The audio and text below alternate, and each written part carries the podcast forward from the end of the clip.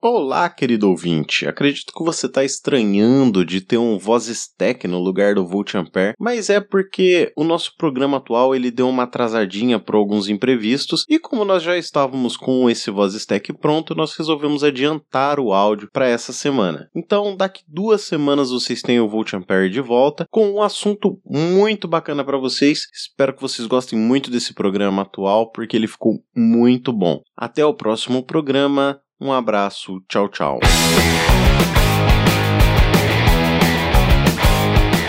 Começa agora o Voz Stack, o programa de entrevistas do Volt Ampere.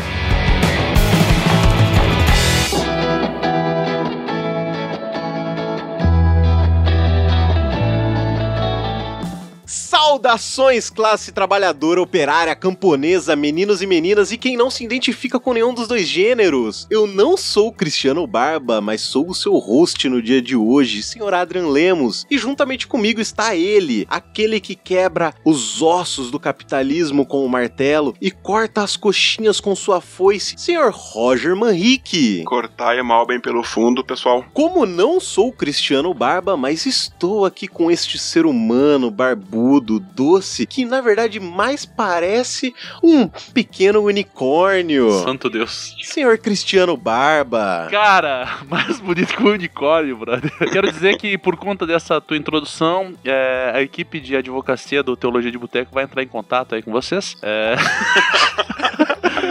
Brincadeira. Toda vez, toda santa vez que eu vou participar de algum podcast, alguém faz a minha introdução, cara. Isso é... É porque convenhamos que é uma introdução muito, muito boa, né, Adrian? Tu sabe, tu sabe que ela foi completamente espontânea, né? Porque o, o Teologia de Boteco é, começou em dois mil e quinze e até dois mil e dezessete, dois mil e dezoito, comecei em dois mil e dezoito, não tinha introdução, né? Eu, eu, eu, o podcast começava com a pessoa falando já. E daí eu fazia uns, uns áudiozinhos que mandava só no grupo do Teologia de Boteco no Telegram pra galera. E daí, no grupo do Telegram, tinha algumas pessoas lá que, né, tinham meninos, tinham meninas e tinham pessoas que não se identificavam, nem com um nem com o outro. E eu fiz essa introdução, é, a saudação à classe trabalhadora eu fazia sempre. E daí virou uma marca registrada aí pra toda vez que eu vou em qualquer lugar, eu tenho que saudar a classe trabalhadora e todas as pessoas, meninos, meninas e quem não se identifica com nenhum dos dois gêneros. Cara, mas você sabe o que é bacana? É, não tem uma vez que eu não ouço Teologia de Boteco e eu não repita pelo menos a introdução e chamar o nosso querido presidente de Facínora, ah, velho. Facínora é tudo, né, cara? Cara, não importa. Facínora é... Porque isso aí, cara, isso aí aconteceu pelo seguinte, é, eu me formei agora em dois mil e dezoito, né? Não, dois mil e dezenove, perdão. É, tem, um, tem um professor nosso, o Emanuel Appel, lá de, de política, né, filosofia política, e ele é um senhor que ele deve estar beirando uns oitenta anos agora. E ele usa uma... Ele tem umas expressões lindíssimas pra xingar as pessoas. E como eu tava num processo, né, tem, tem a, a, várias amigas feministas aqui, vários amigos da, da militância L G B T também, e, e daí eu meio que me conscientizei e falei, mano, a gente tem que parar de usar xingamentos misóginos, xingamentos que, que soem ali, né, é, homofóbicos ou coisa do gênero, e daí pra não me utilizar nenhum deles, eu comecei a adotar os xingamentos que o professor Emanuel usava, e ele sempre usa dois que pra mim são, assim, é, capitais, que é chamar o presidente de Facínora, mas ele enche a boca pra falar Facínora, sabe? É Facínora! Parece que vai vai abrir uma comporta quando ele fala. E outra é chamar qualquer apoiador dele de cães de guarda do capital. Isso eu acho uma coisa sensacional. E outra coisa que ele fala que eu acho lindo, ele fala fascistas, como se fosse C H ali, né? E eu, às vezes, eu, quando, eu, quando a gente sai pra beber com os amigos da filosofia, a gente sempre fala dos fascistas!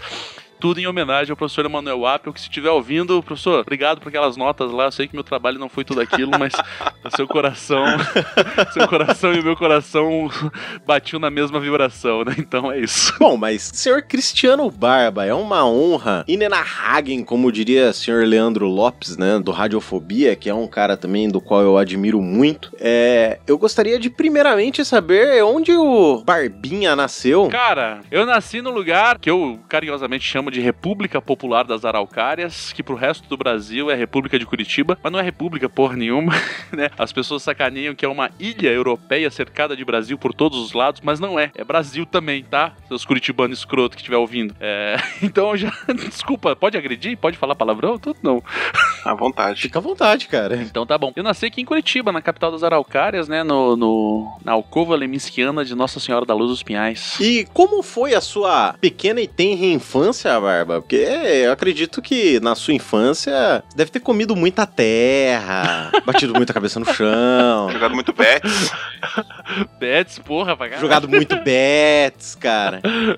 Porque acredito que dentre nós aqui, você é o ser humano mais experiente, né? Cara, eu tenho quarenta, eu estou no auge da minha, da minha vida, né? Tenho quarenta anos. Segundo alguns, a minha vida tá começando agora, né? É, bom, eu geralmente, as pessoas que não, que não me conhecem podem até... É, as pessoas que não me conhecem com certeza não sabem, mas eu sou, eu sou cristão protestante, né? E geralmente o cristão protestante ele tem que contar uma história triste do seu passado, né? Sobretudo numa perspectiva bem, bem latino-americana. Sempre tem que ter uma história de superação, de uma infância triste, uma infância pobre, sofrida. Mas eu, graças a Deus, não passei por infância triste e sofrida nenhuma. Eu sempre fui classe média, né? No meu pai... Meu pai passou vários perrengues, coitado. Minha mãe também. Mas eu tive uma infância muito boa, cara. Essa que é real. Tive a oportunidade de fazer coisas que muitas crianças não tiveram. Uma, uma das coisas que no Brasil é, é, é até, não sei, talvez entre pessoas da minha idade, talvez não tanto, mas eu tive pai e mãe na maioria do tempo da minha vida. Meu pai e minha mãe morando na mesma casa. Que legal. Isso já confere um puta privilégio, né, cara? Sim, por mais com que certeza. Meu pai, ele, né, sempre, meu pai e minha mãe sempre foram pessoas muito amorosas comigo, mas só a presença do pai e da mãe no mesmo ambiente já confere um puta privilégio. Morei a vida inteira na periferia de Curitiba. A vida inteira não, porque eu fui embora do Brasil em determinado momento da minha vida, né? É, teve um períodozinho que meu pai se separou da minha mãe, eles passaram, sei lá, dois anos separados, e nesse período eu morei com meu pai no Rio de Janeiro. É, foi ali que eu peguei toda essa malandragem, toda essa malemolência. Mentira. Eu tinha seis anos de idade, nem sabia o que estava acontecendo, mas... É realmente o meme, né? O que, que eu tô fazendo aqui? Só tenho seis anos de idade. Exato, literalmente. O que, que eu tô fazendo no Botafogo? Só tenho seis anos de idade. E, e como tu falou, né, cara? Subi muito em árvore, joguei muito bets. As pessoas que podem estar ouvindo não saibam, não sabem o que é bets. Em alguns outros lugares do Brasil chamam outro nome aquele jogo, uh, mas a gente sabe que a verdade é essa. É, o nome aqui no Rio Grande do Sul é taco. É, mas a gente sabe que a verdade é, é só uma, né? O nome é bets. Uh, o nome é bets. E, e como tu falou, né, cara? Comi muita terra, comi muita comida orgânica criada no, no terreno da minha avó. Fui muito em festa de Cosme Damião. Minha avó, ela era do Saravá, né? Já faleceu a velhinha. Então a minha mãe, ela era bem carola. A gente me levava na missa, minha avó me levava no Saravá, uh, e meu pai me levava pra assistir luta de boxe e roda de capoeira. Foi, essa foi basicamente a minha infância, tá ligado? Bom, Barba, você já começou a explanar um pouco aí sobre a, a sua vida dentro da, da comunidade cristã protestante. Como que foi isso? Como que você entrou pra essa comunidade? Como que era o senhor Barba nessa comunidade? Cara, como eu te falei, né? Uh... Antes de começar a gravar, eu tava falando aqui, né, do gosto de sangue na boca, é, por conta de uma surra que eu tomei. Eu briguei um pouco quando eu era adolescente, não tanto quanto... Eu não apanhei tanto quanto eu merecia, é, essa é a verdade. Mas ali, ali pelos meus quinze anos, dezesseis anos mais ou menos, eu comecei a frequentar a igreja católica por conta de uma surra que eu tomei. Para os senhores. As pessoas me perguntam, pô, mas apanhou e foi pra igreja? Na verdade, o que aconteceu foi o seguinte, eu apanhei quando eu tava indo buscar minha mãe num, num centro cultural, é, centro social, aliás, que ela dava aula de aeróbica. Lembra aeróbica? Auge dos anos... Sim. Iniciozinho dos anos... Sim. noventa. E daí... Início dos anos noventa tinha muito aquelas aulas de jazz, cara. Nossa, irmão! É basicamente isso. Tem várias fotos da veinha aqui, que, na, que então não era veinha, né, na época. É, e daí eu apanhei de um cara, away, assim, um cara que eu nunca tinha tretado com ele, e o cara me bateu pra caceta, assim, mas era um cara enorme, bem maior que eu. Uh, e nesse momento, uma moça também, away, que eu não sei quem é, me abraçou e vem aqui que eu vou cuidar de você. Eu fico, que porra é essa que tá acontecendo? Sabe quando você... Não sei se vocês já tiveram a oportunidade de apanhar sem saber porque estão apanhando, e apanhar muito. Já, cara. Já? Já. É, eu, felizmente, não. Não? Vamos resolver isso. É... Daí, o que aconteceu? Eu, essa moça, ela fazia parte de um grupo de jovens e tal, e acabei indo pra esse grupo por conta disso, é, mas, na verdade, como a maioria dos jovens, eu fui pra igreja pra pegar mulher. Essa é a única realidade. Que pariu. Algumas pessoas podem achar, porra, que comentário machista. É, é um comentário bem machista, mas é a realidade. Naquele momento, a minha perspectiva era só essa. Eu queria, eu queria ficar com as gurias, era isso. Ah, mas acredito que também na, na época que você tinha seus quatorze, quinze anos, era, também era, um, era uma outra visão de vida, né, cara? Era uma visão onde o machismo, ele, ele tava imperando, né, cara? É, tudo que se era feito era em prol do homem, macho, hétero, branco, classe média, né, cara? Tudo isso que hoje a gente tira bastante sarro desse padrãozão, na época esse era o que, o que se almejava, né, da coisa. Então, não sei se na época, né, cara, eu acho que a gente tem uma impressão de que, de que a gente evoluiu pra caramba e de fato, né, os movimentos feministas, os movimentos L G B T é, andaram muito aí, fizeram muita coisa, muita gente, muita, muita travesti na favela foi morta pra isso acontecer, muita mulher sofreu violência, muita mulher foi expulsa de casa pelos seus maridos por conta disso, mas eu acho que a gente ainda não tá tão evoluído quanto a gente gostaria. Não, com certeza não, cara. E é interessante que você falou, cara, nesse período mesmo, talvez um pouco antes desse período ali, pelos meus treze anos, aconteceu uma coisa que marcou bastante minha vida, que aqui na rua, numa rua próxima aqui onde, onde eu moro, né, uh, a gente também, também, coincidentemente, também tava indo buscar minha mãe numa outra academia onde ela dava aula, eu, meu pai, um amigo meu que também se chama Cristiano, Cristiano Paiva, se estiver ouvindo aí, boi, um abraço, uh, o apelido dele era Boi, e, e a gente passou por duas travestis que estavam se prostituindo, isso devia ser ali por umas oito horas da noite, mais ou menos, e, e ali, eu, eu, tanto eu quanto o Boi tinha mais ou menos a mesma idade, né,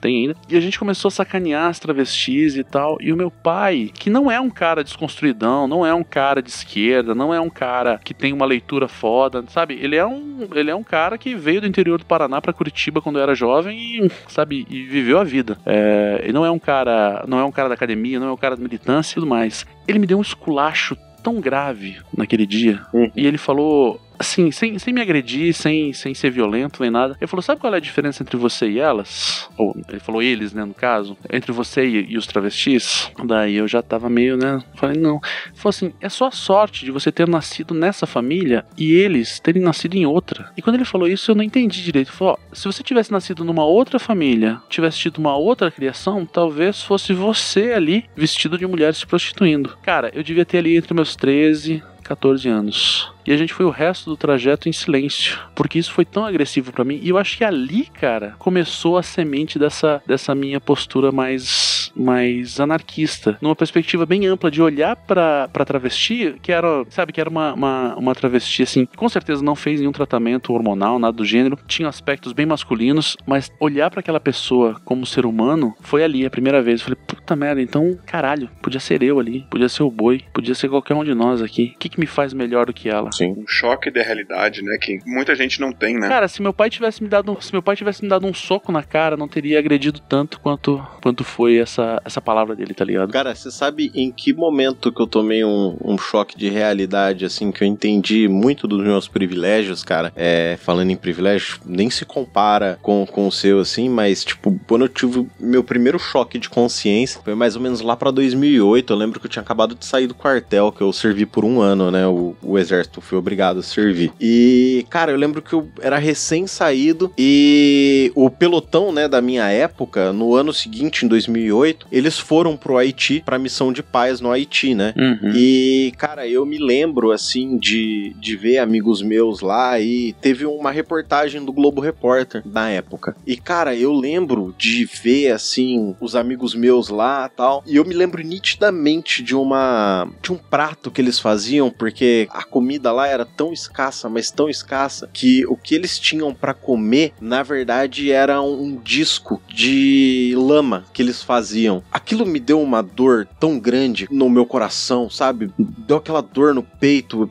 e, cara, nesse momento eu falei assim, eu sou tão abençoado por ter tudo que eu tenho, e às vezes a gente não dá valor por aquilo que tem, e como eu tinha acabado de sair do quartel, eu, eu aprendi a dar valor a muita coisa como cama, comida, roupa lavada, pode crer, é, um lugar quentinho pra descansar, tá ligado? Uhum. Porque quando eu voltei do meu ralo da boina, é, sério, cara, eu voltei com carrapato até na bunda, vamos dizer assim, entendeu? Porque foi uma das sensações mais merdas da minha vida, cara, naquele dia eu não me senti um ser humano. Então foi mais ou menos nessa época, assim, que eu eu percebi esse, esse meu choque de realidade, né? E dali pra frente que eu comecei a me desconstruir. Até então, eu era o típico macho escroto, entendeu? Que achava que, é, tipo, gay não deveria existir. Eu já fui muito escroto, velho. Eu já fui muito escroto. Eu reconheço que o ser humano realmente pode evoluir e mudar, entendeu? Porque eu era muito escroto. Eu não tenho nenhum orgulho no que eu fui, saca? Mas eu tenho muito orgulho no que eu venho me tornando, assim, em tudo aquilo que eu venho aprendendo. Mas, Barba, você tava falando aí, né, de que você é cristão, tudo. Você tava falando que você tava indo buscar sua mãe, mas aí você não falou realmente como que você entrou no mundo cristão. Parece... Como que você entrou no mundo da droga? Não, cara, sei lá, tem gente que às vezes teve um estalo, Sim. entendeu, cara? Por exemplo, eu tive um estalo lá de mudança de pensamento. Às vezes você também teve esse estralo e falou assim, não, vou começar a mudar a partir de agora. É. Tudo bem que depois da surra que você tomou, você falou assim, opa, peraí, acho que eu tô fazendo alguma coisa errada da minha vida, deixa eu não, mudar. Não. não sei, vai saber. Queria pegar a loirinha aqui, que foi me abraçar lá, que foi me amparar, na real. Mas eu comecei com uma coisa leve, assim, sabe? Comecei em grupo de jovem católico, né? Que é a porta de entrada pra drogas ainda mais pesadas. Uhum. é...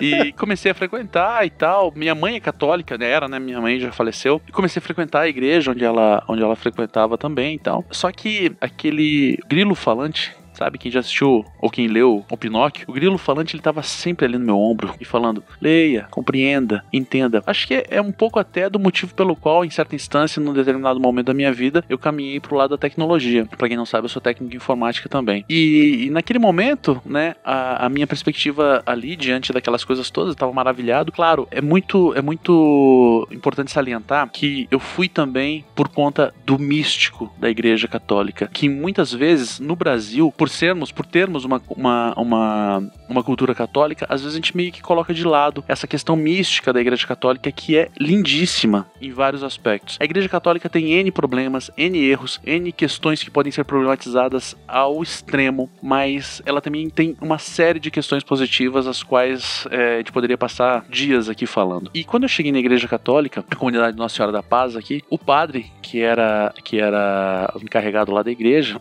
que era um jesuíta, ele estava muito próximo da teologia da libertação. E quando você entra nesse aspecto e soma a mística da Igreja Católica a uma postura social engajada com a classe trabalhadora, necessariamente, pelo menos pra mim, necessariamente me fez cair de cabeça naquele lugar. E isso pra mim foi a porta de entrada. E assim, eu, eu sempre digo pras pessoas que a minha porta de entrada no cristianismo, ela foi uma porta muito abençoada, né? Sem nenhum trocadilho, mas foi uma porta muito abençoada porque esse aspecto místico não sobrepunha a postura é, social, e nem a postura social sobrepunha o aspecto místico. E, e havia um equilíbrio muito grande entre essas duas coisas. Eu frequentei vários retiros onde a gente é, debatia questões sociais, debatia questões da classe trabalhadora em meio a um momento de oração. E isso é uma coisa que para algumas pessoas, sobretudo para as pessoas de mili- da militância à esquerda, pessoas que vão considerar a Igreja Católica, e eu tô focando na Igreja Católica porque era o lugar onde eu tava nesse momento, e depois eu vou pra Igreja Protestante. Para algumas pessoas da militância, é, parece até surreal você debater questões como essa uhum. em meio a um ambiente de religiosos. É claro, tem uma série de problemas, uma Uma série de questões que poderiam ser problematizadas. Hoje, a partir da minha leitura anarquista das coisas, eu vejo que várias coisas que eu fiz, que eu vi, que eu aprendi não são uh, o ideal e tudo mais, mas agora, de fora da Igreja Católica, eu já não me vejo mais no momento de, de criticar. Essa porta de entrada, ali pelos meus,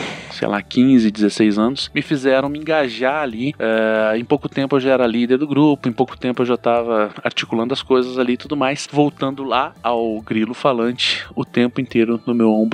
Leia, entenda, compreenda e tudo mais. Ao tentar compreender as coisas, esse mesmo padre, que era um cara muito esclarecido por dinâmicas lá da, da, da própria igreja, ele acabou sendo transferido para outra igreja e veio um outro padre que era o oposto, completamente oposto. É, era um padre que ele também era, eu não lembro qual que era a ordem que ele seguia, mas diante das questões que a gente levantava, a postura dele não era essa postura de acolhimento, era uma postura de, é, de, de colocar a gente de lado. E aí, meu irmão, aí aquele espírito de revolta já começou a bater. E eu falei, não, mano, não pode ser assim, não. Não, não, não, existe, não existe pergunta que não exista resposta. Nem que a resposta seja, não sei, vou procurar, mas tem que ter resposta. E diante das questões que eu levantava, ele falou, não, isso não é pra vocês. Isso me revoltou de um jeito. Nesse exato momento, eu conheci pessoas que frequentavam outras instituições religiosas, pessoas essas que tinham respostas pra mim, e acabei é, me apartando da Igreja Católica e indo pro movimento protestante e tudo mais, onde eu conheci minha esposa, inclusive, num retiro, e tô casado com ela há vinte anos. Caralho, vinte anos. Estou velho já. Olha só, cara, que legal, legal. Então, jovem, você não, não brincadeira, não, não use o Tinder, vá na igreja, não. Mas, mas a, a minha postura, o meu cristianismo, a minha postura cristã, ela se dá nesse contexto, num contexto de, de crítica, de busca, de, e para pessoas que, que não são, do, não estão de, inseridas no cristianismo, que, não, que estão de fora do cristianismo, pode até sugerir que há uma contradição, visto que a leitura que se faz de fora do cristianismo para dentro é que todo cristão é, antes de mais nada, um alienado. Bom, você, não, não é difícil você verificar nos apoiadores do Facínora um bando de, com todo respeito, um bando de, não, nenhum respeito, é, um bando de alienados, pessoas que não dão é, um passo sem, sem, sem um aval de uma liderança. E, uma, e uma, um cristianismo é, à esquerda, um cristianismo crítico, numa perspectiva social mesmo da coisa, não política, né? Não, não necessariamente partidária, mas um cristianismo crítico é, é visto como contraditório, mas pasmem, não é. E eu diria com nenhum medo de errar, apenas um cristianismo crítico, na minha leitura, é válido. Porque um cristianismo acrítico, ele é tudo menos cristianismo. Eu diria, é até um anticristianismo. É isso mesmo, pessoal. Às vezes parece que não lê, não entende, né? Ah, como tu mesmo disseste ali, que aceita a palavra do pastor, do padre, o que que seja, mas não, não, não lê as escrituras, né? Não vê qual foi o exemplo que veio do cara, né? De, de aceitação. O cara que andava sempre com, com prostituta, com ladrão. Então... É, é complicado... É... é complicado complicado fazer essa afirmação, sobretudo nessa nessa nessa nessa disputa entre o protestantismo e o catolicismo, aonde um líder católico ou mesmo um alienado que seja católico, é, ou mesmo um alienado protestante pode falar isso, falar, ah, mas a Igreja Católica, ela não superestima a palavra de Deus, a Bíblia, a saber, mas leva em consideração também a, a tradição dos padres, e isso pode gerar uma série de consequências é, que vão gerar numa mentalidade é, afastada do cristianismo. Uh, só deixa eu abrir um parênteses aqui. Geralmente as pessoas que criticam isso são pessoas que estão de fora do cristianismo e não têm uma leitura teológica e sociológica da fé, ou da religião, ou da igreja, né? E acabam criando um estereótipo do católico, o um estereótipo do protestante, o um estereótipo do cristão, e a partir desse estereótipo que criou na sua própria cabeça, estabelece como deve ser ou não um católico, um, ca- um protestante ou um cristão. Uh, e algumas pessoas vão dizer, porra, mas o... o católico, ele tem que obedecer o Papa. E dizer, bom, católico tem que obedecer o Papa, assim como o católico também não pode mentir, e assim como o católico também não pode trair sua esposa, ou a esposa não pode trair seu marido. Quantos católicos você conhece que mentem? Quantos católicos você conhece que traem suas esposas, ou as esposas traem seus maridos? Inúmeros, eu conheço vários. Então, meu amigo e minha amiga, se você acha que é tão simples assim, que apenas a palavra... escrita num papel, não faça isso, faça com que as pessoas não façam, é muito diferente. Isso, né, levando pro lado negativo, claro. Da mesma forma que pelo lado positivo, é óbvio que alguém pode dizer, ah, mas a palavra do padre, do santo padre, é, é inabalável. Óbvio que é inabalável para um católico. No entanto, se não houvessem pessoas que, que, que batem de frente com as suas lideranças dentro da Igreja Católica ou em outras, outras é, instituições, bom, a Igreja Católica seria a mesma da Idade Média ainda. E não é. A Igreja Sim. Católica é outra instituição. Assim, mas bom, a própria Igreja Protestante, ela é justamente isso. É um cara que bateu de frente, e a gente pode entrar numa problematização é, histórica aqui, se foi genuíno, se foi motivações políticas. O fato é, o cara bateu de frente e deixou de ser Igreja Católica e se tornou uma outra coisa. E só, só, essa, só essa questão já nos leva a pensar a, a, a eclesiologia, a história da Igreja, de uma maneira muito mais ampla do que pura e simplesmente pessoas dentro de um curral obedecendo aos seus líderes, né? Uhum. Ficou meio chato esse papo, né? Meio, meio, meio teologia demais esse papo. Não, não, não. Não, cara, é, é legal pra ter um, um background, assim, teu e... Porque, assim, o, esse nosso programa aqui de entrevistas, é, a gente tem como objetivo criar uma identificação com pessoas que a gente admira. E, cara, assim, ó, é, eu falo por mim e tenho certeza que eu falo pelo Adam. A gente te admira muito, cara. Com certeza. Então, assim, como, como a gente admira, tem muita gente, muitos dos nossos ouvintes que também te admira e e, e pode ter uma, uma identificação também, justamente, não só na parte técnica que a gente vai se aprofundar daqui a pouco, mas também nessa parte mais de humanas, né? Mais a parte espiritual, mais a parte... Um, um background diferente. Mas a parte mesmo. Emocional mesmo, né? Você sabe que, ô, ô Barba, eu torci muito o nariz pra ouvir o Teologia de Boteco, porque, cara, eu falei assim, eu não vou ouvir um programa sobre teologia, cara, eu não quero ouvir um cara falando sobre, sei lá, a Bíblia, que o pensamento da...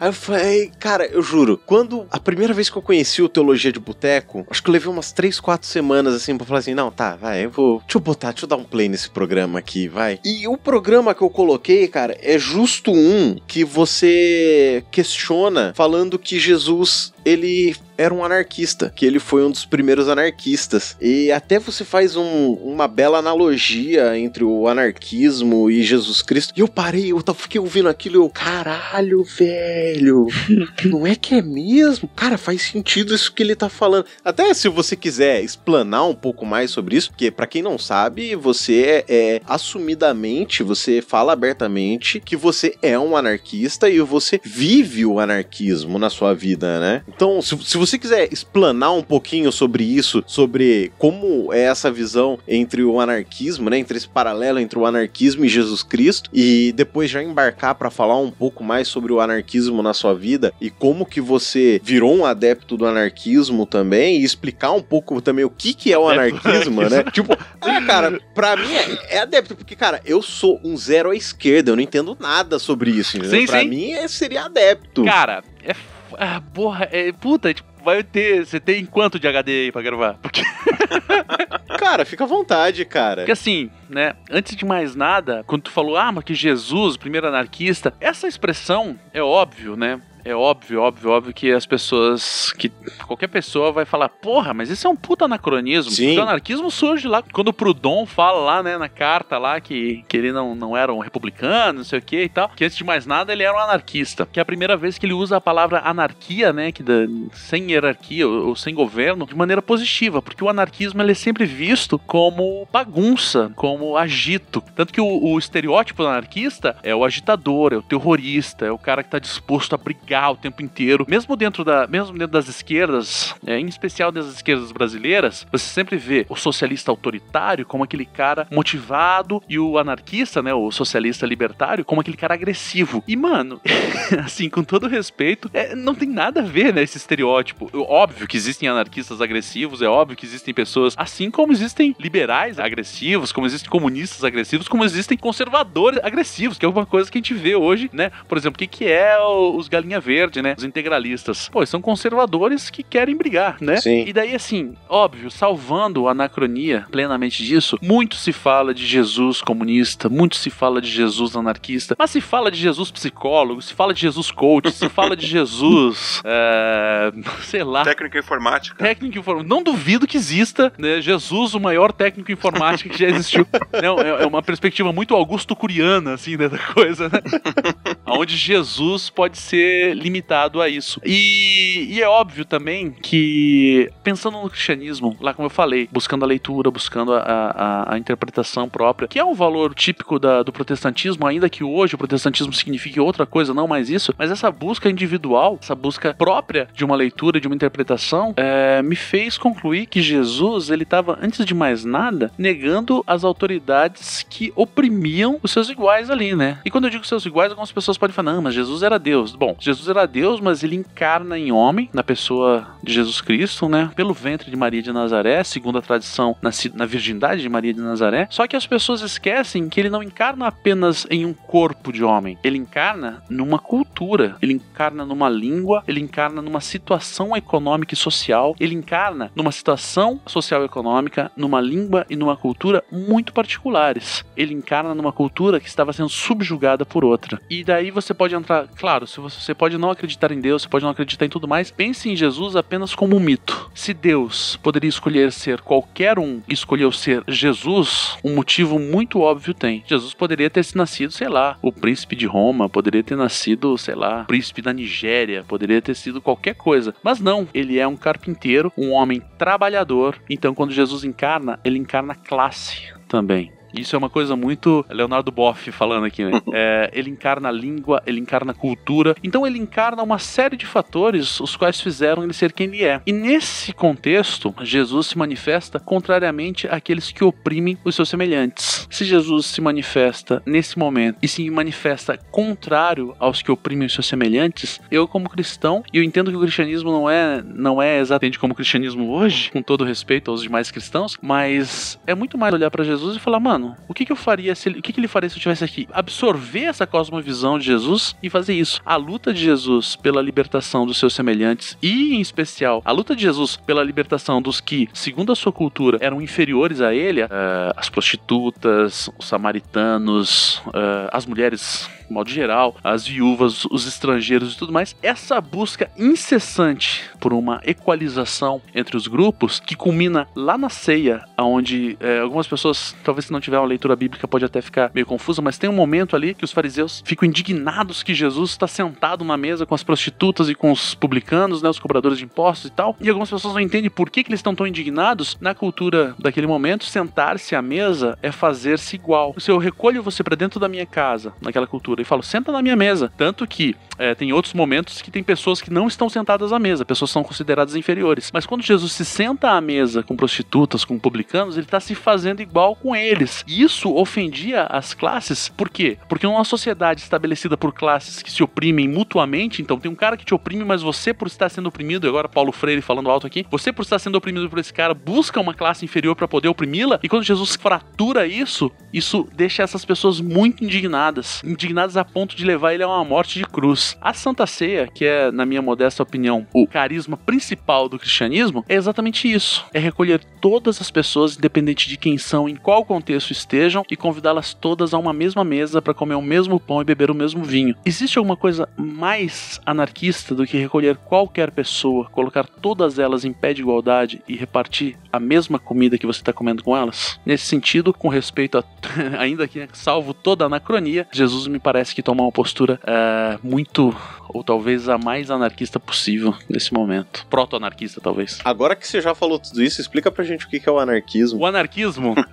Toda última sexta-feira do mês, no feed do Teologia de Boteco, você tem o Anarquia em Movimento, onde eu e o Acácio a gente vai explicar durante um ano o que significa anarquia, mas pra você que não vai ouvir o Teologia de Boteco nem o Anarquia em Movimento, anarquia, é, algumas pessoas podem considerar assim, ah, mas a, o que, que significa anarquia? Como eu já falei, bagunça, desordem, falta...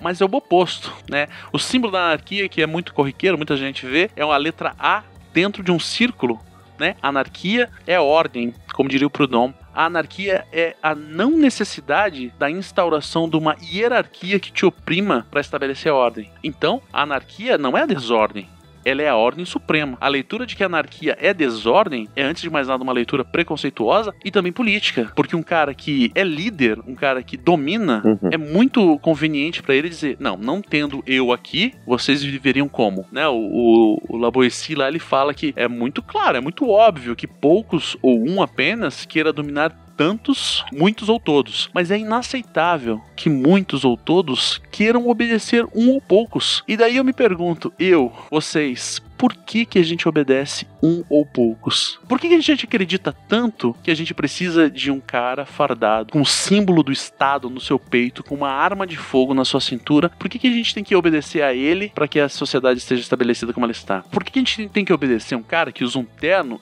um cara com o qual você nunca conviveu, e você tem certeza absoluta que esse cara não tem nenhuma consciência de quais são os seus anseios reais, mas você, por uma, por uma procuração completamente aleatória, foi lá numa urna, digitou um número, apertou um botão verde e falou, a partir de agora, o que esse cara falar, ele tá falando em meu nome. Por que a gente vai numa instituição religiosa, fica na frente de um cara que você nunca viu, um cara que não, não sabe o seu nome, não sabe o nome da sua esposa, não sabe o nome dos seus filhos, e diante desse cara, a gente tem certeza absoluta que esse cara quer o melhor pra mim. Esses aspectos mais óbvios da anarquia, e eu tô falando de maneira bem, bem, bem genérica, esses aspectos mais óbvios da anarquia são a prova de que a nossa sociedade, ela é instaurada em cima da violência, ela é instaurada em cima da opressão de um pelos outros. Isso desde as instâncias maiores, o Estado, onde o governador, o prefeito, sei lá, o presidente da república te oprime, mas dentro de casa também, onde o marido oprime a esposa numa sociedade patriarcal, onde o pai oprime os filhos, onde o pai insiste que os filhos se comportem como ele deseja que eles se comportem, onde um filho, por se tornar, por se tornar não, por se reconhecer homossexual ou transexual, acaba tomando uma surra do pai e é expulso de casa, pura e simplesmente porque essa criança, porque esse jovem ou essa jovem não se comporta como o pai esperava que ela se comportasse. Então, quando as pessoas falam, mas Barba, a anarquia não é uma utopia?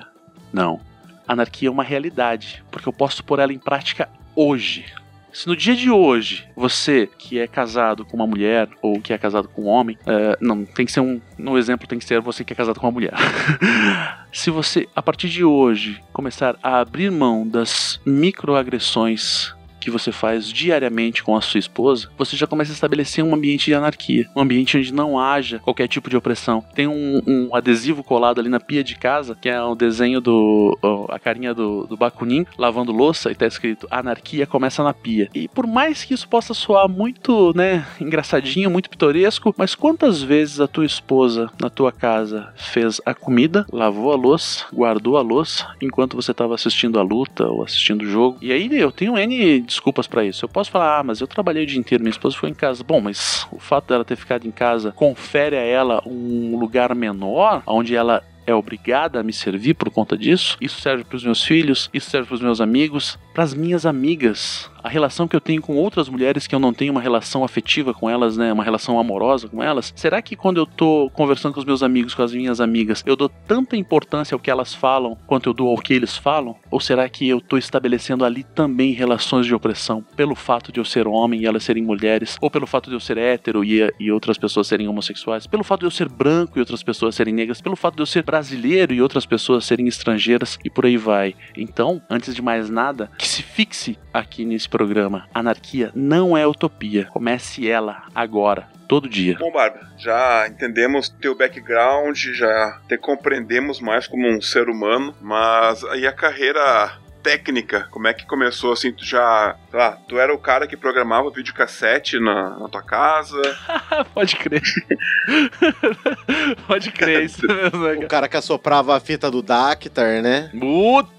Abria a fita do Dactar e limpava com cotonete, tá ligado? Pra tirar a poeirinha. Caraca, ali é tipo nível C S I, né, cara? Não, cara, aqui sempre foi na base do cuspe, cara. Eita. Não, porra, eu, uma vez, o meu pai, ele é eletricista predial, né, cara? É. E uma vez, daí eu tinha um Atari quando a gente morava lá no Rio de Janeiro, daí quando a gente veio embora, a gente largou tudo lá. Uh, daí, passado uns anos, ele me comprou um outro. E uma vez, eu tava jogando Sequester com ele, e daí eu fui dar uma soprada na, na fita. Olha só as analogias do meu pai. Ele falou assim, quando você toca a tua harmônica, a tua gaita de boca, ela não fica babada lá dentro? Eu falei, sim. Daí ele falou, sabe por quê? Eu falei, por quê? Porque quando você assopra, mesmo que não vá saliva, só o vapor ali da, da água, né, da tua saliva, vai condensar quando bater lá dentro. Daí quando você abre a, a, a gaita pra fazer manutenção, pra limpar ela, ela tá toda babada. Ele falou, por que então, caralhos, que você sopra no componente eletrônico?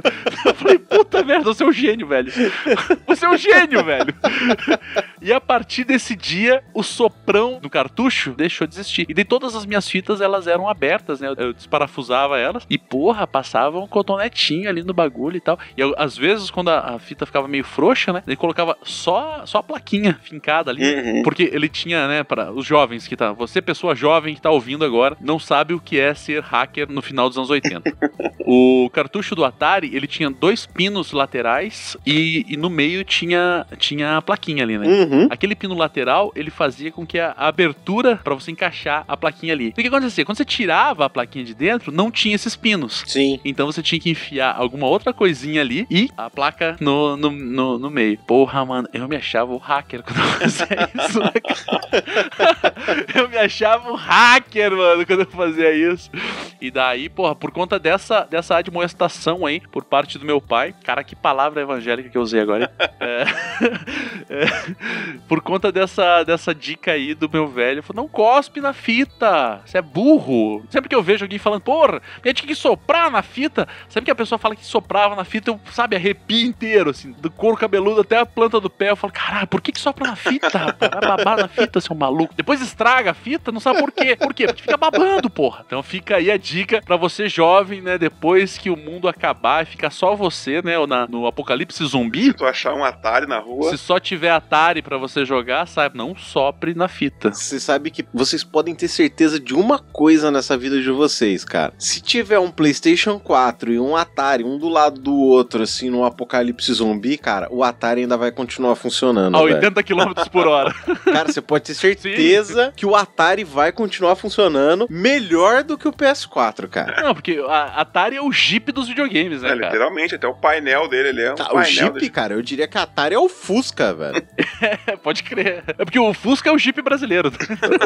Talvez o Baja seja o, o Jeep brasileiro, cara. Porra. Tá indo longe, hein, cara? É, ca- cara, de carro velho eu entendo, entendeu? Mas daí, por conta disso, depois disso, uh, isso quando eu era molecote ainda, né, cara? Tinha lá meus... Nessa mesma época que eu comecei a ir na igreja e tal. Daí, tchê, é... chega aquele momento fatal... em que o jovem de classe média baixa, branco, heterossexual, precisa arranjar um emprego, visto que a vida é dura, né? E daí meu pai falou, bah, fazer um curso técnico? Tem outro, né? Meu pai, ele fez curso técnico. E assim, é engraçado pensar, porque meu pai, ele fez curso técnico e o auge da família do meu pai é ele uhum. que fez curso técnico. Porque os meus tios, né? Nenhum dos meus tios, por parte de pai, tem, tem formação superior. Então, meu pai que fez... que meu pai não concluiu, por sinal, o curso técnico. Meu pai começou no, no então CEFET, hoje Universidade Tecnológica aqui do Paraná. Ele fez lá é, eletrotécnica. Não concluiu porque já teve que meter a cara, trabalhar e tal. Acabou largando os estudos na metade. Meu pai foi concluir os estudos posteriormente, né? Ensino médio, posteriormente, quando ele já era adulto. Lá no Rio de Janeiro, inclusive, no, no, no EJA, que não era EJA na época lá, mas enfim. Uh, e daí, quando eu entro no curso técnico, puta, é um orgulho, né? Porra, meu filho, fazer curso técnico. Meu objetivo era entrar no, no CEFET também na época, mas não tive gás pra passar no CEFET. Acabei fazendo curso técnico em uma instituição particular aqui, aqui do Paraná. Curso técnico em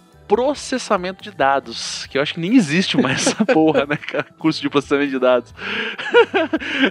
Que era, tipo, o processamento de dados é, é o que hoje você chamaria de garoto do T I, né? Porque era tudo, né? Era manutenção de hardware, era programação, era cabeamento lógico, era tudo. Você imaginar envolvido, sabe? Tudo, tudo, tudo, tudo, tudo. Era limpar a bolinha do mouse. Porra, lavar a bolinha do mouse, porra, tudo isso. E daí o que acontece? Foi legal, porque o meu primeiro emprego como técnico informática foi uma indicação de um professor. Um cara de um frigorífico aqui do Paraná ligou lá pra, pra escola e falou, ah, precisava de um cara que manjasse de rede. E daí passaram pro professor que dava cabeamento lógico lá pra gente na época. E daí esse professor, ele falou com o cara, só que assim, um, um away total, sabe? Ligou pra uma escola técnica e falou, ah, preciso de um cara que entende de rede, quem que se indica aí? E esse professor, que a gente chamava ele carinhosamente de Cotonete também, porque ele parecia aquele bonequinho do, da propaganda de Cotonete, que é gordinho e careca. É, essa daí é a referência só, muito. Só quem tem mais de trinta vai saber. E daí, né, ele, ele tinha um problema de dicção também. Eu não vou sacanear, porque eu acho muito errado sacanear quem tem problema de dicção. Mas ele, fala, ele dava aula de redes e access pra gente. Dava duas matérias. E era a rede de access... Era Reg e Axis. Ele... e, e daí ele indicou meu nome. Falou, não, tem um cara bom aqui. Daí, nesse mesmo dia, na noite, assim, eu chego na aula e falo, ó, oh, falei teu nome pra um cara, amanhã ele vai te chamar pra um estágio. Eu falei, puta, beleza, tô precisando de estágio mesmo. No outro dia, isso era na sexta-feira, última aula de sexta-feira. No sábado pela manhã, um cara me liga e fala, é, Cristiano, tá, falei com o professor Alberto lá e tal, ele queria falar contigo. Eu falei, ah, sobre o estágio, né? Ele falou, não, não, não é estágio, é contratação. Eu falei, opa! Ele falou assim pra mim, você pode vir agora aqui, tipo sábado, sete, sei lá, oito horas da manhã. Eu falei, caramba, eu não tinha carro, né, eu sempre fui um fudido. É, mas aonde que é? Ele falou, não, eu tô aqui no, no bairro Boqueirão, que é o mesmo bairro onde eu moro. Eu falei, caramba, perto do terminal do Boqueirão, me dá vinte minutos que eu tô aí. Em vinte minutos peguei minha bike, fui lá, parei, parei a bicicleta, fui todo arrumadinho, passei aqui lá, levei uma toalha, na hora que eu parei a bicicleta, sequei o rosto, fiquei, pô, tudo certo, tinha cabelo na época, pentei o cabelo, tudo. Cheguei lá e o cara falou assim, ah, não, falei que o professor Alberto falou muito bem de você e tal, não sei o que. Eu falei, puta, que legal, então, você tem conhecimento conhecimento em Axis? Eu falei, tem. Inclusive, o professor Alberto é o nosso, o nosso professor de, de banco de dados lá. É, cabeamento de rede, você tem? Ah, tenho também. Tinha porra nenhuma. Você conhece? Ele falou um monte de coisa, assim. Daí, sabe quando você percebe, não sei se você já teve essa, essa oportunidade de fazer uma entrevista com um cara que visivelmente ele não sabe do que ele tá perguntando? Uhum. Passaram um roteiro pra ele, falaram, pergunta pro cara se ele entende disso, disso, disso. Daí ele perguntou assim pra mim, e Linux, você entende? Daí eu falei assim pra ele, ah, depende, eu tenho experiência com algumas distribuições, mas eu não tenho conhecimento muito aprofundado, apesar apesar de ser uma apesar de ser um, um campo que eu me interesso bastante. Quando eu falei disso, de distribuições, ele não sabia mais pra onde andar. Porque eu acho que ele pensou assim, Linux é um programa que você vai lá, clica, instalar Linux, avançar, avançar, aceito, ok. Caralho, velho. Daí eu, quando ele falou, quando eu falei esse negócio de distribuição, daí ele falou assim, mas como assim distribuição? Daí eu, daí eu comecei a explicar, eu falei, ah, não, mas é que o Linux é um sistema operacional, baseado no Unix, não sei o que e tal, não sei o que. Daí o cara, puta, mas você entende bastante disso, rapaz. Eu tinha comprado uma revista P C Master, que vinha o... O Curumim. Não, não, não era o Curumim ainda, tinha o Caldeira Linux. Nossa. Que era o primeiro Linux que tinha aquela instalação rapidez, assim, né? Uhum. Ela tinha aquela instalação rapidez e tinha o Tetris, que você ficava jogando Tetris enquanto ele tava instalando. Mano, eu não fazia nenhuma ideia de como aquela porra funcionava. E daí eu comprei a Caldeira, instalei no meu computador, fudi tudo, não sabia reverter, tipo, puta, me fudi pra fazer o bagulho funcionar. Beleza. E na hora que eu falei de distribuição, eu falei das distribuições, então eu falei, ah, tem uma Red Hat, tem o Slackware, tal, não sei o que. Slackware que foi, um, que foi uma distribuição que eu usei por anos, anos, muito orgulho de ter usado Slackware, que é, sabe, é aquelas coisas de só, só, só quem viveu sabe, né, Gabi? O que, que, que, era, que, que era carregar os módulos de áudio no Slackware? Hum, porra, você tinha que fazer um pentagrama no chão, acender uma vela preta, falar, Satanás, entrego minha alma, mas faz essa porra desse áudio funcionar. É, era a única coisa que você podia fazer. E daí, quando eu falei isso, porra, ele ficou empolgadíssimo, falou, porra, mas eu tenho aqui diante de mim um gênio da informática. Eu falei, gênio não, mas eu sou um... filho do Linus Torvalds. É, porra, em pessoa. É, eu falei, gênio não, mas eu sou, eu sou um cara dedicado a aprender. Daí ele falou, porra, precisamos de pessoas assim como você na nossa equipe. Pessoas dedicadas a aprender. Papinho coach, assim, sabe? Proto-coach. Né? Nem tinha coach na época. Ele falou, não, pessoas dedicadas a aprender, porque estamos aqui juntos. Daí ele falou, ó, a, a nossa área, né, no, no, na, nesse frigorífico, eu não quero citar o nome, ela vai ser integrada à informática e o marketing, porque, porque é uma empresa pequena e tal, né, uma empresa que não tem tradição, nem em informática, nem em marketing, a gente quer trabalhar sobre isso. Daí eu falei, pô, então vai ser legal, porque a gente vai poder trabalhar junto, uma série de coisas. Pô, já fiquei amigo do cara, o cara já me levou pra dentro de casa dele lá e tal, conversei, conheci os filhos dele, não sei o que, beleza. Na hora que eu cheguei, daí ele falou assim, ó, é, tipo, sei lá, isso foi no sábado, ele falou, ó, na quarta-feira você pode começar, porque segunda-feira eu vou falar pro dono da empresa que eu já achei a pessoa. Ele vai me encher o saco até terça-feira e na quarta-feira eu já convenci ele que eu preciso de você. Eu falei, mano, o cara, o cara é A D M mesmo, né? E daí cheguei lá, quarta-feira eu cheguei lá. Na hora que eu cheguei lá, cara, a sala que a gente ia ficar, era uma sala que ficava do lado da produção. Pra quem não sabe, era um frigorífico que tinha produção de embutidos e, e corte. É, os amigos veganos vão ficar chocados com isso aí, meu passado obscuro. E a gente ficava do lado da produção de embutidos. Ou seja, você descia, passava pelo meio da fábrica, tudo cheio de gordura, tudo sujo, tudo cagado, mano. Lá, sabe quando os caras falam, se você souber como que a linguiça é feita, você nunca mais come Nossa. linguiça? Talvez por isso que hoje eu seja vegetariano. É, eu, lá no meio era a nossa sala. E daí eu falei, caramba, era uma sala assim que cabia, sério, sem zoeira, cabia duas mesas na sala. A minha mesa e a desse cara que era meu chefe. Quando ele falou, pô, da nossa equipe, não sei o que, eu falei, pronto, mano, vou integrar uma puta equipe, não sei o que. Não. Tinha puta equipe nenhuma, era só eu e ele. E durante uns três anos ficou só eu e ele. Daí depois teve mais, teve mais algumas pessoas que trabalharam com a gente. Antes de, de me formar, antes de terminar o ensino médio, eu já tava nessa empresa atuando na, na informática. Que era só eu, a equipe de informática era só eu, porque o cara que era meu chefe, ele era formado em, em propaganda, né? E ele cuidava do marketing. E eu fiquei durante esses três anos cuidando da, da informática de uma empresa de, sei lá, na época acho que tinha doze filiais pelo Curitiba, tinha dez em Curitiba e duas no litoral do Paraná. E a gente cuidava de tudo. Eu cuidava disso tudo porque o cara era um analfabeto uh, em, em tecnologia. É ainda até hoje. Wilson, se estiver me ouvindo aí, fala até um abraço.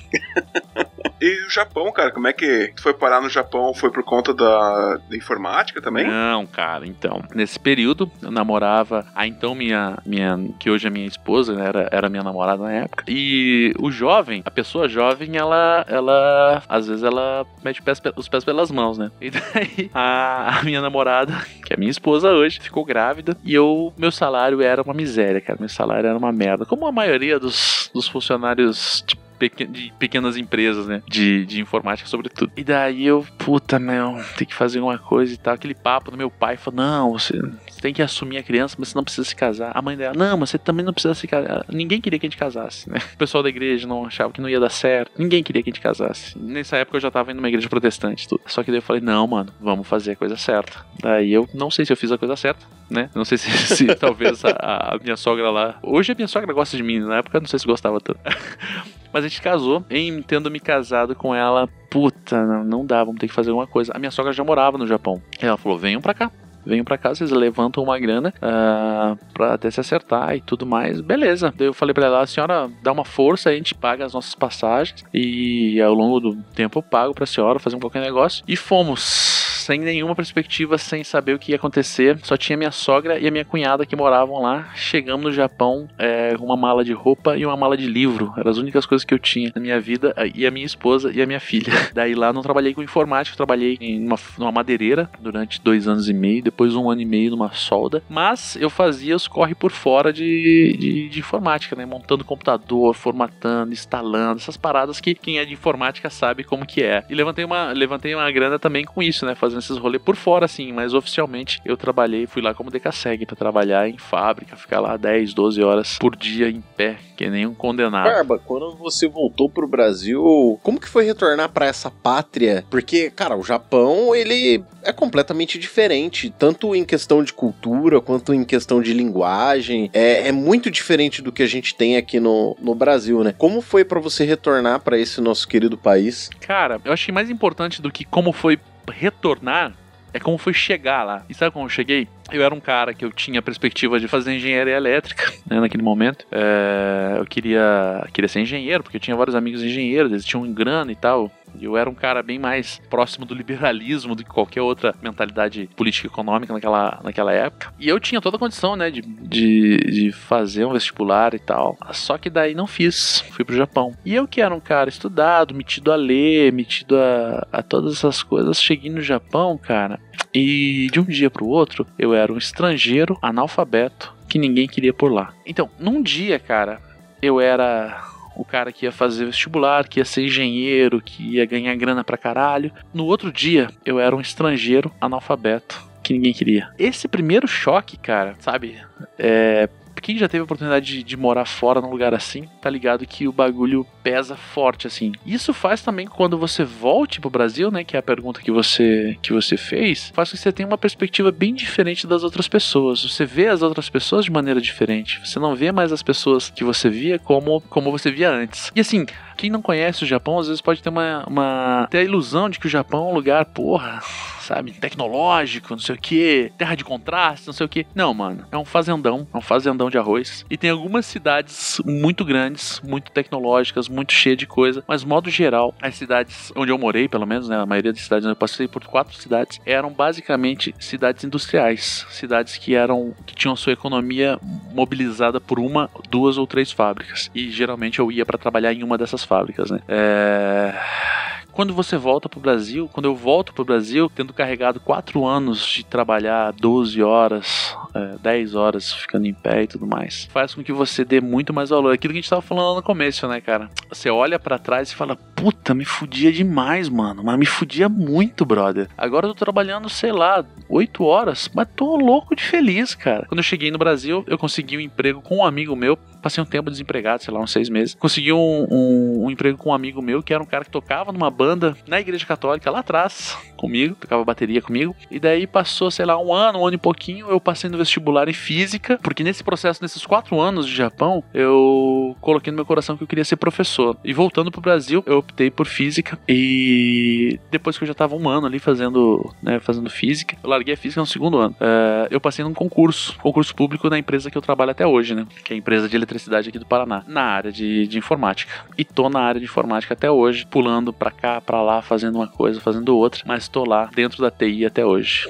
Barba, vamos caminhar um pouquinho mais pro final aqui, falar um pouco sobre o seu projeto, o Teologia de Boteco, que a gente já até comentou um pouco no começo, mas eu queria saber de você, assim, por que que você criou o Teologia de Boteco, em que momento que você sentiu essa necessidade de falar sobre teologia, né, e falar sobre outros assuntos também ligados, e às vezes até assuntos que não são ligados, né? Isso sobre boteco também. É, sobre, sobre a perspectiva do boteco, no caso, né? Uhum. Cara, Em dois mil e nove, uh, eu... dois mil e oito, na verdade, eu comecei um blog, uh, que era um blog chamado Crentaços, que fazia referência, obviamente, né, sacaneando uh, os crentes e tal. Eu mesmo, no caso. Uh, o Crentaços está em pé até hoje, crentaços ponto com ponto b r, acessa lá, o Jonas e a Tamiris estão lá tocando a boiada. E dentro do Crentaços, por quê? Porque eu queria fazer um podcast. Porque eu já conhecia alguns podcasts, irmãos ponto com, que era um podcast que eu ouvia muito na época, uh, tinha também o Aprendiz de Teólogo, que era um podcast que eu ouvia muito, todos eles relacionados com questões religiosas, né? Uh, eu ouvindo aquilo, eu falei, cara, eu quero fazer essa parada, eu quero fazer um podcast, eu não sei como que faz, mas eu quero fazer. E eu criei um site. Óbvio, daí dentro da igreja onde eu tava, onde eu era membro na época, é, eu sugeri a gente fazer isso, cara, dois mil e oito, não, dois mil e sete, quando eu sugeri isso. Vai vendo. É, eu sugeri na, naquela época de fazer um podcast para os jovens da igreja lá, fazer tipo um, um, como é que fala? Um informativo em formato de áudio e tal. Porra, ninguém curtiu a ideia, né? Todo mundo falou, essa porra não vai dar certo. dois mil e dezenove, parece que o jogo virou, né? É. E daí, tanto não deu certo que eu fiz, a gente gravou um, um, um piloto, um programa. Daí eu fiquei encarregado, né? Como eu era o cara da T I, fiquei encarregado do site da igreja. Por ser encarregado do site da igreja, eu tinha mais, mais mobilidade pra conseguir é, fazer isso. Convenci mais um ou dois malucos lá a fazer o bagulho. A gente gravou um que ficou, assim, tecnicamente uma merda. Mas em compensação, a pauta ficou uma bosta, entendeu? Ficou, ficou horrível, horrível, horrível. Olhando pra trás, eu falo, mano do céu, Deus ajude que aquilo tenha sumido da face da terra, que ninguém mais tenha acesso àquilo. É, no segundo episódio que a gente gravou também, falando, sei lá, sobre o quê, era final de ano, a gente falou sobre vestibular, porque era, né, pros jovens e tal. Puta, daí fez um sucesso, um monte de gente falando lá na igreja, todo mundo falou, puta, que legal. O terceiro episódio, eu coloquei uma música que não era uma música confessional. Isso deu uma treta, uma treta, uma treta, uma treta... Uma treta. E assim, eu já era meio... Eu, eu nunca fui, sabe como diz o ditado? Nunca fui santo, mas de lá pra cá só tenho piorado, né? Uhum. Eu mandei, mano... Não, não quer que eu faça, eu não faço, mano. Sabe? Espírito anarquista, assim, né? Max, Max Stirner, assim, né? Falei, eu vou fazer o meu. Foda-se. E eu criei um blog. E o blog era o blog dos crentaços, né? E daí por que que era o blog dos crentaços? Porque a gente vivia sacaneando os outros crentes da igreja que se achavam mais crentes do que a gente. Falava, ó, os crentaços vindo aí. E daí virou os crentaços, que era pra sacanear essas pessoas. No blog dos crentaços, isso em dois mil e nove já, não, dois mil e oito, uh, eu criei o PodCrente, que era um podcast dos crentaços, óbvio. E daí também, mesma coisa. As pessoas começaram a ouvir e tal. Beleza, mas aí a gente tratava de questões... Já no começo dos crentaços, a gente tratava de umas questões muito particulares. É, a gente tratava sobre desigualdade social, tratava sobre consumismo, tratava sobre algumas questões que não eram tidas como as, as, principais, as principais questões é, do ambiente evangélico. Isso, naquele momento, eu estava motivado por, umas, por, por leituras que eu comecei a fazer acerca da teologia da missão integral, do doutor René Padilha, do, do, do... Enfim, uma série de pensadores que faziam Uma, uma, uma, um paralelo muito grande entre questões sociais e a fé cristã. E nesse momento eu começo a, a, a despertar pra isso e tudo mais. Beleza. Podcast rolando, blog rolando, tudo mais rolando. Só que vai, conforme o tempo vai passando, eu vou me aproximando muito da anarquia, muito mais da anarquia, cada vez mais da anarquia, tomando pressupostos muito mais anarquistas. E algumas pessoas é, chegam pra mim e falam, não, mas parece que o, o PodCrente, né, o PodCrente, o que você grava, não, não tem muito mais a ver com você. Eu acho que ainda tem, tem bastante coisa a ver, só que o PodCrente, ele toma outra vertente, ele se torna um podcast muito mais cristão. E algumas pessoas falam, pô, então por que você não faz um outro podcast? Bom, esse outro podcast, que surge lá em dois mil e quinze, é o Teologia de Boteco. O nome Teologia de Boteco é também uma sacanagem, porque Porque era pra falar de coisas metafísicas, coisas intangíveis, coisas superiores em ambientes completamente marginalizados, ordinários, que é também um pouco da, da, dessa questão da, da teologia da missão integral. Algumas pessoas podem dizer assim, bom, desde o começo lá a gente sempre tratou dessas questões, né, o PodCrente, o Teologia de Boteco nunca foi um podcast sobre religião, de fato, nessa perspectiva mais objetiva, sobre questões da religião, ele sempre foi sobre questões é, sociais e tudo mais, só que o nome Teologia de Boteco é porque a gente estava Num, num site cristão, num site crente e, e, e por conta dessa brincadeira, né? Conforme o tempo vai passando, o Teologia de Boteco, ele vai se distanciando bastante por conta de uma série de questões, né? Como eu falei, vou me aproximando muito mais da anarquia e vai se distanciando. Em dois mil e dezessete, a gente ruptura, os crentaços ficam e o Teologia de Boteco surge, o site teologia de boteco ponto com ponto b r, que é onde eu tô até hoje. Então esse ano, agora em dois mil e vinte, vai fazer cinco anos que Teologia de Boteco existe, mas desde dois mil e nove que eu tô gravando o podcast. E quando ele se desliga do teologia, quando ele se desliga do Crentaços, aí sim ele toma um corpo anarquista. Hoje as pessoas, né, você falou lá no começo, porra, não queria ouvir porque era teologia, mas, por exemplo, os dois últimos encontros dos ouvintes do Teologia que rolaram lá em São Paulo, um no, na cafeteria do Gus e outro no Tapera-Tapera, um encontro foi um encontro de anarquistas. Haviam alguns cristãos também, cristãos anarquistas, alguns cristãos não anarquistas, mas o mote mesmo, é o que leva as pessoas a escutar o Teologia de Boteco, é, antes de mais nada, pelo menos na minha leitura, pode ser que eu esteja equivocado, é a leitura que eu faço acerca de todas as questões que são levantadas, as questões as mais diversas possíveis, a partir de uma vivência, a partir de uma leitura anarquista e não tanto uma leitura cristã. Algumas pessoas falam, porra, mas, mas é um site cristão? Eu falo, não, não é um site cristão, porque sites não se convertem a religiões. É um site feito por um cristão, mas eu não, não acho que o, o fato de eu ser cristão ou não... Eu posso largar o cristianismo amanhã e o Teologia de Boteco vai continuar sendo o mesmo. Esse é o ponto. Só que se eu abrir mão de ser anarquista, é, o Teologia de Boteco morre. Só que, como diz, né... a Marie Claire lá, eu só sou anarquista porque eu não consigo evitar, não tem como deixar de ser. Então, se você que tá ouvindo tinha esperança que a Teologia de Boteco ia acabar, esqueça, porque eu não consigo deixar de ser anarquista. Bom, e com essas palavras, senhor Cristiano Barba, fique à vontade para fazer o jabá do Teologia de Boteco. Cara, jabá é sempre difícil, né, cara? Você pode fazer uma coisa que eu gosto muito, que você faz sempre no Teologia de Boteco, que é falar a agendinha, né, o, o, os programas que o Teologia de Boteco tem, né, na segunda-feira, na terça-feira, quarta-feira, quinta-feira, no sábado-feira e no domingo-feira. Eu sempre cara. erro, sempre erro, sempre erro. Não, é que assim, é segunda-feira, terça-feira, quarta-feira, quinta-feira, sexta-feira, sábado e domingo é no supermercado, porque não tem feira. É... Então, é... no feed do Teologia de Boteco, que o Teologia de Boteco é mais do que apenas um podcast, né? Tem vários podcasts ali dentro. No feed do Teologia, a gente tem segunda-feira o Teologia de Boteco, que é esse, que é o carro-chefe, né? É onde a gente começou, que é um podcast de entrevista, que não é exatamente entrevista, é muito mais uma conversa, mas é uma conversa é, com uma motivação, né? Geralmente acerca de um tema, de uma questão que tá acontecendo naquele momento, ou um, um, um documento histórico, um documento filosófico, um documento acerca da educação e por aí vai. Então, é, algumas pessoas me perguntam, ah, mas do que se trata o Teologia de Boteco? O Teologia de Boteco é, antes de mais nada, um podcast sobre ciências humanas, sejam elas quais... É óbvio que toda ciência é humana, engenharia é ciência humana, entendeu? Todas as ciências humanas, porque é feita por um ser humano. Mas, nessa, nessa leitura mais ampla, é um podcast sobre as ciências humanas a partir de uma leitura anarquista, a partir de, uma, de, uma, de um questionamento anarquista, eu diria. Na terça-feira e na quinta-feira tem o Gole, que é um podcast curtinho que eu faço falando de alguma coisa que aconteceu ali pela semana, geralmente mais embebido em raiva, ódio e rancor, né? É... Parafraseando a música dos Titãs lá. Tô sempre puto, é muito difícil o dia que eu não tô puto. Esses últimos dias eu tenho estado com... tenho tentado resolver umas questões aí que me deixaram um pouco mais, mais pra baixo, e daí é muito difícil conciliar a raiva e a tristeza, né? Então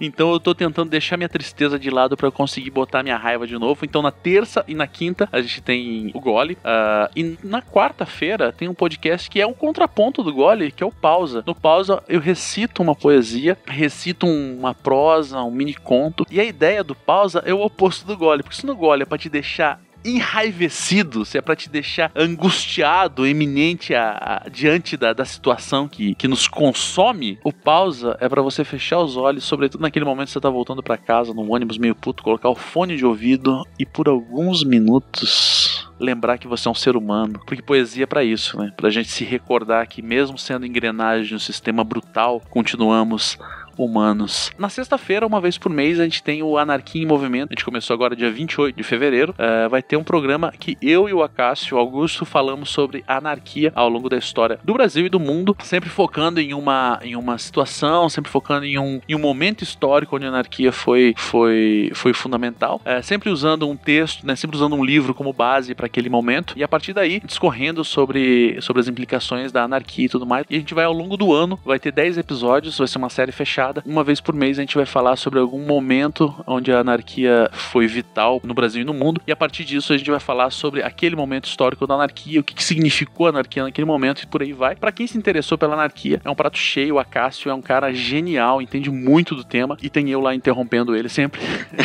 E possivelmente no sábado a gente vai ter um podcast sobre literatura que vai começar daqui a algumas semanas, se tudo der certo. Então não vou dar nem o nome dele ainda, mas se você gosta de literatura, vai vai ter um podcast no sábado também. É isso. É isso, senhor Roger Manrique. Temos um programa? Temos um programa. Um ótimo programa. Então fica a gostosa sensação de... Não, sacanagem, gente, eu não vou fazer isso.